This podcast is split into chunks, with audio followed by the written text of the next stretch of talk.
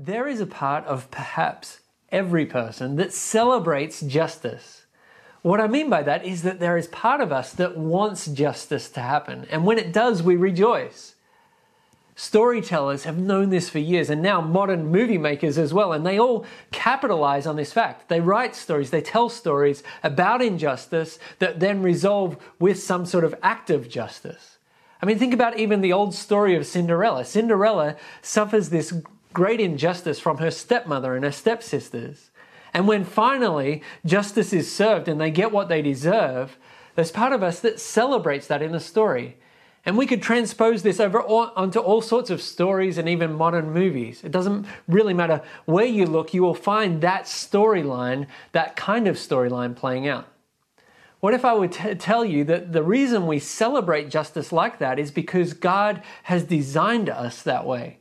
Your deep desire for justice is there because God put it there.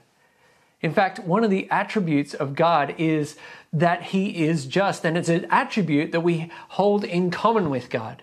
God is just, and when we seek justice, we are proving what the Bible tells us, that we are made in the image of God. Now, before you get too carried away with this thought, we also need to note, it's worth pointing out that God is perfectly just, and we are not. The way I'd like to show you that is by actually opening to a text that we're going to be referencing a lot today. So I'm inviting you to open a Bible to Romans chapter two. Romans chapter two is where we're going to be spending a lot of our time. With the, there's many scriptures that we could look at that talk about God and His justice, but we're going to park in Romans chapter two. And as we read this, we need to realize that it's just coming out of Romans one, where it's talking about uh, some of the corruption, the sin, the injustice in the world. And in verse one of chapter two is where we're going to read. You'll see what it says here. It says, "Therefore, you have no excuse, O man, every one of you who judges, for in passing judgment on another, you condemn yourself, because you, the judge, practice the very same things." We have a sense of right and wrong, and that's the sense of justice that God has given us. But that sense of right and wrong is corrupted. And hypocritically, the, the injustices that we point out in others, we can easily find ourselves, turn around and find ourselves doing. Our sense of justice can become polluted by pride, by selfishness, and really, I mean, if you dig down to it, it's being polluted by sin. As we look into this topic of justice, as we're doing today, we're going to do so by looking at three main key words, and I want you to try and remember these. The first word is justice. The second word is wrath, and there are two ways you can say that word. You can say wrath or wrath. We'll stick with wrath. And then thirdly, the word love. Justice, wrath, love. So looking at this word justice, what is justice?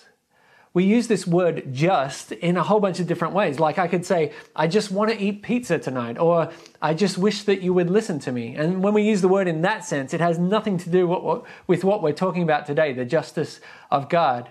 If you look up this word justice in a dictionary, I, I looked up a number of different def- definitions, and they basically say this: it's fairness in the way people are treated or dealt with. So that's kind of the gist of what the dictionaries will tell you. And I don't know if I really feel like that's a big enough definition for what we're talking about when we're talking about the justice of God. So if we were to flip over to a theological textbook like Bible Doctrine by Wayne Grudem, what it would point out to us is actually something quite interesting. It says this, I'll, I'll quote the book here. It says, in, in English, sorry, the terms righteousness and justice are different words. And we're like, okay, fair enough. Yeah, righteousness, justice. But listen to this. But in both the Hebrew Old Testament and the Greek New Testament, there is only one word group behind these two English terms. And so what it's telling us is the terms righteousness and, and justice in the Bible are one and the same. And so it goes on then in the book, in this theological textbook, to define this term of righteousness and justice by saying that it means that God always acts in accordance to what is right and is Himself the standard of what is right. So God always acts by what is right and is Himself the standard, the measure of what is right. Now, this isn't just some random definition that somebody, you know, Wayne Grudem came up, came up with by himself. This has been given thought in light of God's word and what God has revealed to us about himself. And so we should expect that, that those words should line up with what we find in God's word. And so if you look at Romans two again with me in verse two, you'll actually see that coming out. It says this, we know that the judgment of God, what does it say there? Rightly falls on those who practice such things. So those who practice sin and, and, and evil and injustice, it says that God's judgment rightly falls. So when we say that God is just, it, it means that God is fair and he gives everyone exactly what they deserve. He sees everything. He knows everything. And he judges rightly because he is a just God. Now, it would be fair if, if some of you wanted to stop me at this point and say, hey, let's just take a, a bit of a pause, because what you're saying and what I'm seeing, there's a disconnect between those two things. The truth is that sometimes we can feel like this truth doesn't line up with the reality of our day in, day out lives. Because we can say, yeah, God is just, and the Bible tells us that God is just. But why would he allow injustice to continue? We see injustice all around us in his created world.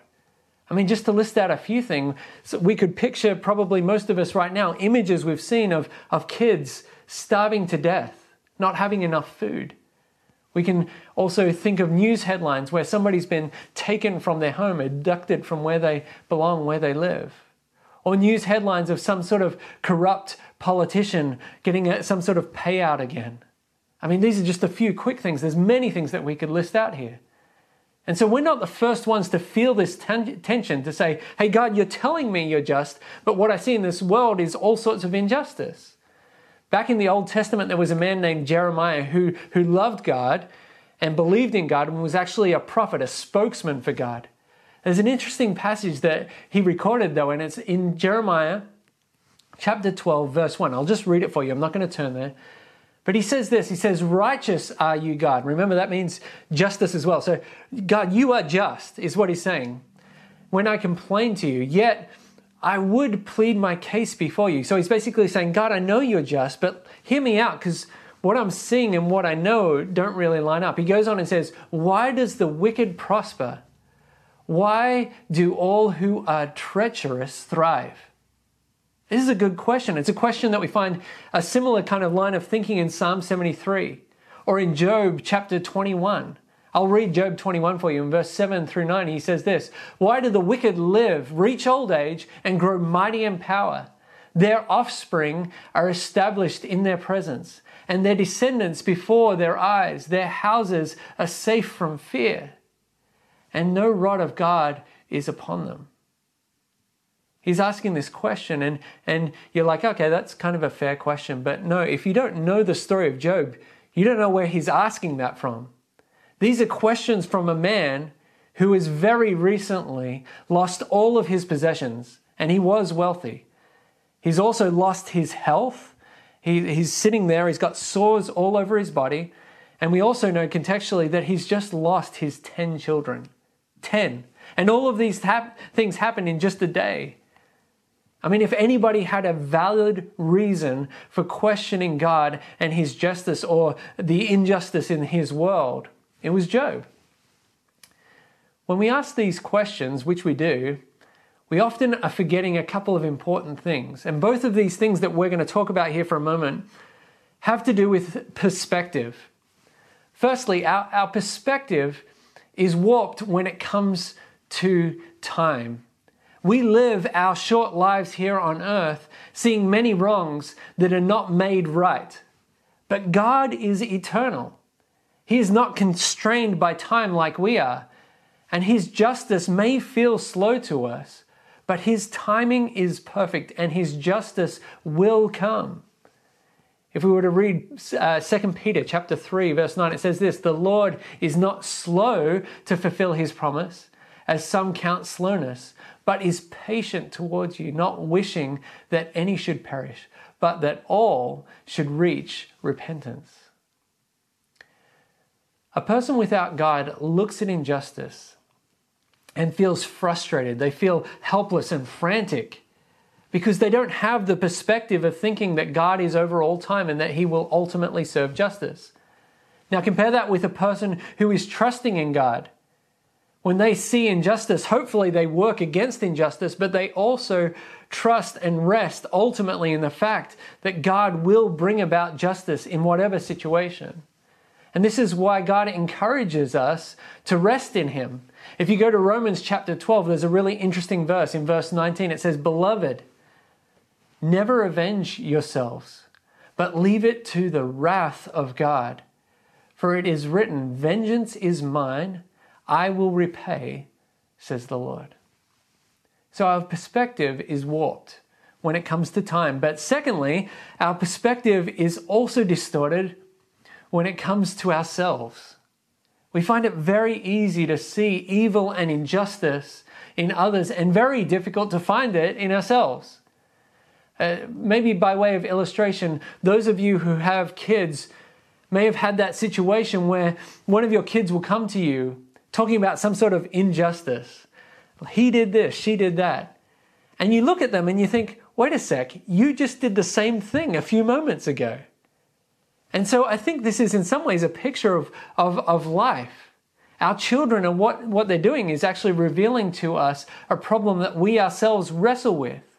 We're quick to point to others, not realizing the wickedness, the problems within ourselves.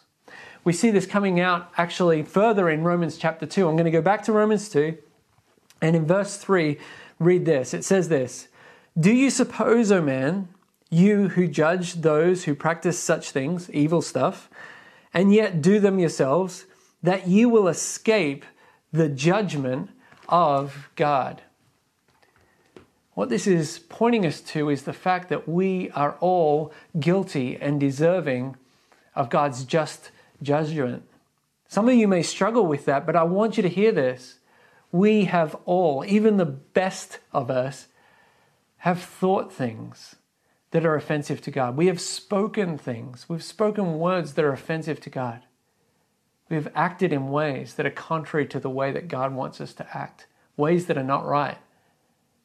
If you were to go on to Romans chapter three, just further on, in this same book, in verse twenty-three, there's a very famous text that says this, "For all, not most, not some, all have sinned and fall short of the glory of God." That's a sweeping statement. And what it's saying is the truth is all of us are wicked. Even a righteous man like Job ultimately needed saving from his sins. Mother Teresa needed saving from her sins. We are all worthy of God's judgment. So as people deserving God's just judgment, what should we expect from that judgment?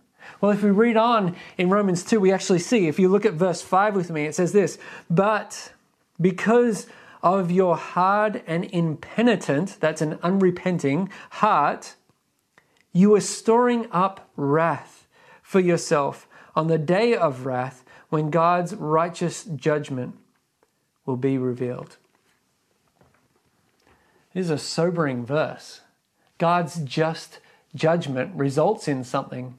And what it results in is what it's telling us here, wrath. That's our second key word that I asked you to remember earlier. Many of us actually struggle with this word because we have a wrong picture, a distorted picture of what it means. Wrath is not God turning into some kind of rage monster. I think when we think of wrath, that's often what we picture, God getting angry and upset about things not going his way and picking up pieces of furniture and throwing them around the room. That is not at all the biblical picture of wrath. God's wrath, hear this, is an appropriate and perfect response to the corruption, the sin, and the injustice that has distorted his creation. If we were to look up Wayne Grudem's theology book, he would go on to tell us that God's wrath means that he intensely hates sin. I want you to think for a moment, okay, what if God didn't hate sin? If wrath is a byproduct of God hating sin, what if God didn't hate sin? Well, He would either enjoy sin or he would be indifferent to sin. It wouldn't bother him. He'd be accepting of it. Be like, oh yeah, that's okay. That injustice, that sin, that's okay. Or he would enjoy it. In either case, God would immediately be unworthy of our worship. God hates our sin because he loves us. Now, this is a really important point. I heard Matt Chandler, a pastor from Texas, recently talk about this, and, and I think he said this well. He said, do not tease out the wrath of God, as in don't think about it, don't consider it apart from the love of God. You will cost yourself, he went on to say, you will cost yourself worship, you will cost yourself awe and joy and delight. God is wrathful because God loves. Maybe think about it this way. If someone came into your home and hurt your child or, or hurt your spouse, if you were not upset and angry about that happening, all the rest of us would look at you and question whether you actually loved the, those family members. God is just, and God will repay because God loves. Now, let there be no doubt that God will repay us for how we live. This is already coming out in the text that we're reading. But if you read on to verse six, you'll see this developed a little bit further. It says this, Romans two six, he will render, as in give, and give completely to each one according to his works. This actually sounds very similar to the scripture that we had as our scripture reading for today from Revelation chapter twenty. In that scripture, it describes the judgment of God where not a single person will be looked over. They'll all stand before God and have to give an account of their lives. I'll read for you verse twelve from chapter twenty of Revelation. It says this, I saw the dead, great and small, standing before the throne, and the books were opened. Then another book was opened, which was the book of life. And the dead were judged by what was written in the books, according to what they had done. Every person will be called to account for every action in their life. And this is a concern for all of us, because we all have, as we've already said, fallen short. The only hope that we have, and it's a great hope, is Jesus. He alone can put our name into that book of life. We can't run up and write that in there ourselves, but he alone can put it in there. And so rather than receiving the punishment that we justly, now let's get that right, we justly deserve, he took that punishment on himself. Romans six talks about this. In verse twenty-three, it says, for the wages, that means the payment, the end result of sin is death. But the free gift of God is eternal life in Christ Jesus our Lord.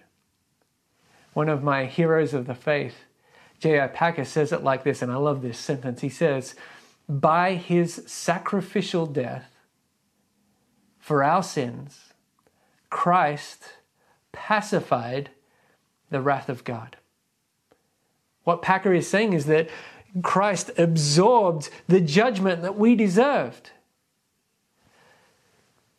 The justice of God will also lead us, as we've seen, to the wrath of God and to the love of God. Really, that's what we've been talking about here, both wrath and love. I mentioned that I mentioned earlier that we we're going to talk about these three words. And so we've talked about justice, we've talked about wrath, and we're talking about love.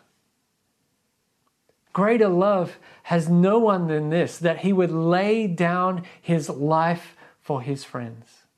That is what Christ has done for us. So where does this reflection about justice and about wrath and about love leave us today? It leaves us with a, a question, with a resource, and with a command. And I want you to think about, okay, of these things, the resource, uh, the question, the resource, and the command, what do you need to hear? What do you need to take away? The question is this. It revolves around this great act of grace. All of us need to consider today the justice of God, what we deserve, and ask the question, is my name written in the book of life? If it's not, don't go any further. Consider that. Pray, talk to God and say, God, I need, I want my name to be written in that book of life. Would you forgive me of my sins?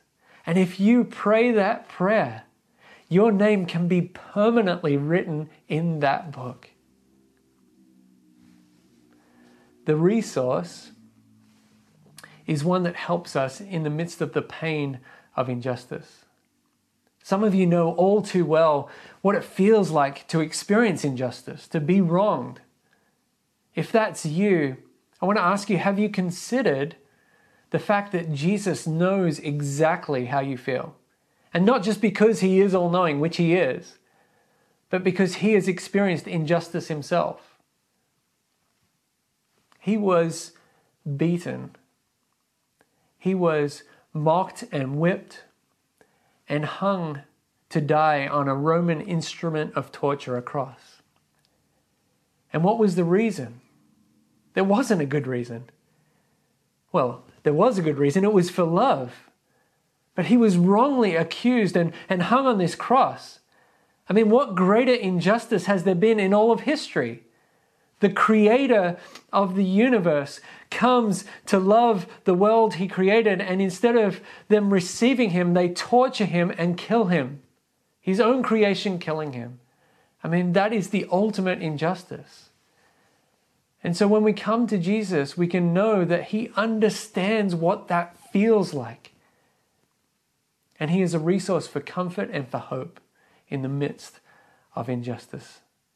If you feel the weight of a wrong, come to him. Let him soothe those pains. The command is what we are all called to when we've received this gift of grace that we've been talking about. If God has graciously absorbed the wrath, the judgment that we deserve, the question we have to ask is, how then should we live? And to answer that, I want to look with you to one final scripture. It's in Isaiah chapter one. If you want to turn there with me, Isaiah one, and I'll be reading from verse sixteen and seventeen. It says this in verse sixteen of Isaiah one, "Wash yourself, make yourself clean, remove the evil of your deeds from before my eyes, cease to do evil." By the way, the only way we can do all of that is through Jesus. He washes us. He makes us clean. He takes away our evil. And so when we've experienced that, what then should happen? Well, verse seventeen says this, "Learn to do good, seek justice, correct oppression, bring justice to the fatherless, plead the cause, the widow's cause." It's reminding us that we need to do good. We need to seek justice. That that is what a Christian is called to. Perhaps the best example of this that I can think of from modern history is a guy named Louis Zamperini. He was a track star who was shot down in World War Two over the Pacific, and he had this harrowing story of survival on the ocean. And when he washed up on the shore of an island, he was taken by the Japanese into a prisoner of war camp where he received horrible acts. I mean, complete injustice at the, at the hand of the prison guards. And when finally the war ended and he managed to survive somehow, he returned to the United States as, as this broken man, this angry and bitter man, filled with rage, filled with hate. But Jesus broke into his world and radically changed him. And he went then took the grace of God and received not just peace in himself, he extended that grace and that forgiveness to these men who had tormented him. He actually sought out his oppressors, the guards who had, who had committed all these injustices towards him. And he extended grace to them. It was such a beautiful, his life is a beautiful picture of what the Christian life can and should be. So as we think about these things, remember that instead of punishment, through Jesus, you and I receive grace. If that doesn't make you feel incredibly joyful. Think what we're saying here. This is good news. We receive grace instead of punishment, and we get to share that grace with others. So let's praise God together that He is both just and that He is loving.